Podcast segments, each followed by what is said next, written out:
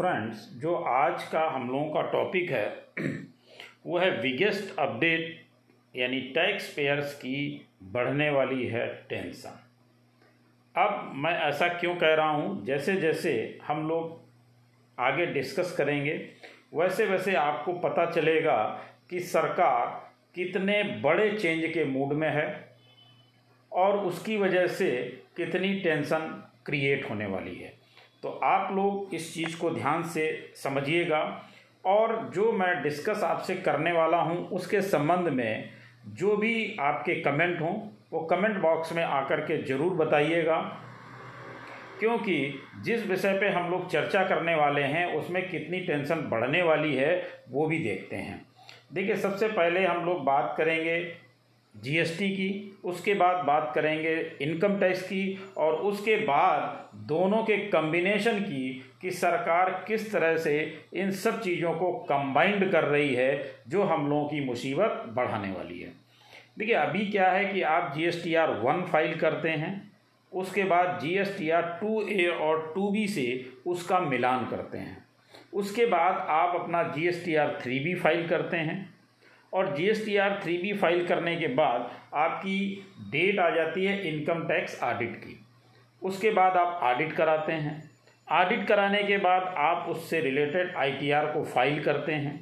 I T are file करने के बाद डेट आती है जी एस नाइन और नाइन सी की। तो देखिए, अब इसी में कैसे कैसे ये पेंच हम लोगों को परेशान करने वाले हैं जो सरकार के अगले फॉर्म आ रहे हैं, उसके विषय में बात करते हैं। अब सरकार जो फॉर्म ला रही है, वो कौन सा ला रही है? सरकार फॉर्म ला रही है इनकम टैक्स रिटर्न के लिए एक कॉमन फॉर्म कॉमन फॉर्म को अगर हम देखते हैं तो उसमें लगभग 169 पेजेज हैं। अब उसमें सुझाव मांगे गए हैं आप लोगों से, सभी से पब्लिक से भी, और ये मांगा गया है कि इसमें क्या आप लोग चाहते हैं। लेकिन अगर हम उसको देखें तो लगभग वो 169 पेजेज का एक फॉर्म है। मैंने इससे संबंधित कुछ चीज़ों के संबंध में ऑलरेडी वीडियो अपलोड किया हुआ है, जिसमें आप देख सकते हैं कि इनकम टैक्स में क्या क्या चीज़ें उन्होंने कही हैं।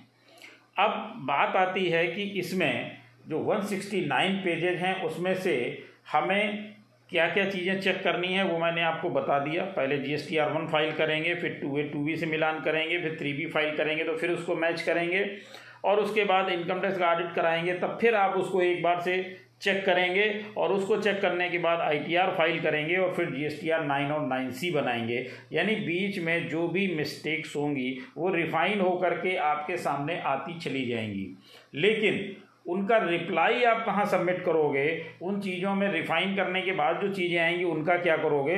तो सबसे लास्ट में आप फ़ाइल करोगे G S T R nine और नाइन सी और उससे पहले आप फ़ाइल कर चुके होगे अपना इनकम टैक्स रिटर्न और उससे पहले आप करा चुके होगे ऑडिट अब देखिए इनकम टैक्स के संबंध में इनका क्या कहना है? इनकम टैक्स फॉर्म की जब बात करते हैं तो यहाँ पर आ गए हम लोग G G S T reconciliation पे।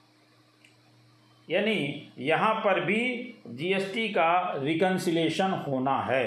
और जीएसटी रिकन्सिलेशन में आपको पूरी तरह से जीएसटी का रिकनसाइल करना पड़ेगा। हालाँकि अगर हम इसको देखें तो जीएसटी या नाइन सी में जो चीज़ें हमसे मांगी जाती हैं, लगभग वही चीज़ें यहाँ पर जीएसटी रिकन्सिलेशन में भी मांगी जा रही हैं।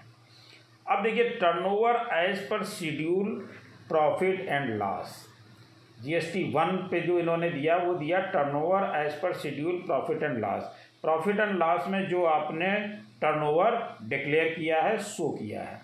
जीएसटी टू में ये क्या कह रहे हैं? Annual aggregate turnover as per GST return अब आपको रिकन्सिलेशन की महत्ता समझ में आ गई होगी कि जीएसटी रिटर्न में आपने जो टर्नओवर एग्रीगेट दिखाया, वो और जो आपने प्रॉफिट एंड लॉस में जो टर्नओवर दिखाया, वो दोनों को आपको यहाँ पर बताना है।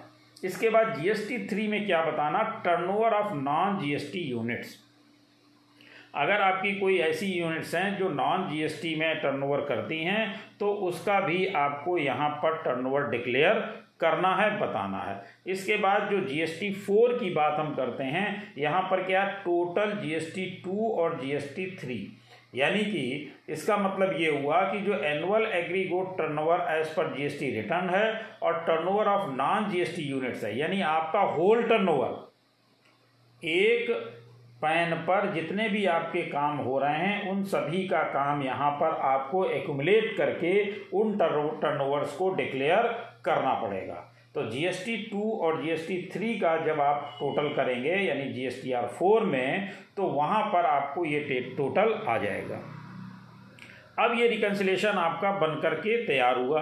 अब बात कहाँ आ रही? बात ये आ रही कि क्या इनके बीच में डिफरेंस आ रहा है?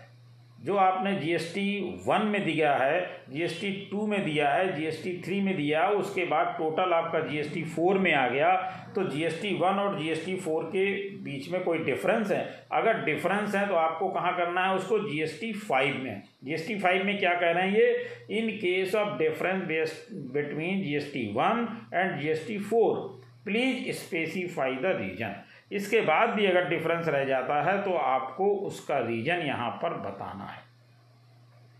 तो कितनी बड़ी समस्या आपके सामने है कि आप G S T R one two A two B three B सारा कुछ मैच करते हुए जब आते हैं ऑडिट करा लेते हैं, उसके बाद भी आपकी समस्या समाप्त नहीं हुई। आपको आपने बैलेंस शीट में, यानी एज पर बुक सम मान लें और एज पर जीएसटी रिटर्न्स इसका एक रिकन्सिलेशन आपको बनाना पड़ेगा। तो बुक्स का और जीएसटी रिटर्न्स का भी रिकन्सिलेशन आप बना करके रखेंगे, तभी आप इसको भर पाएँगे।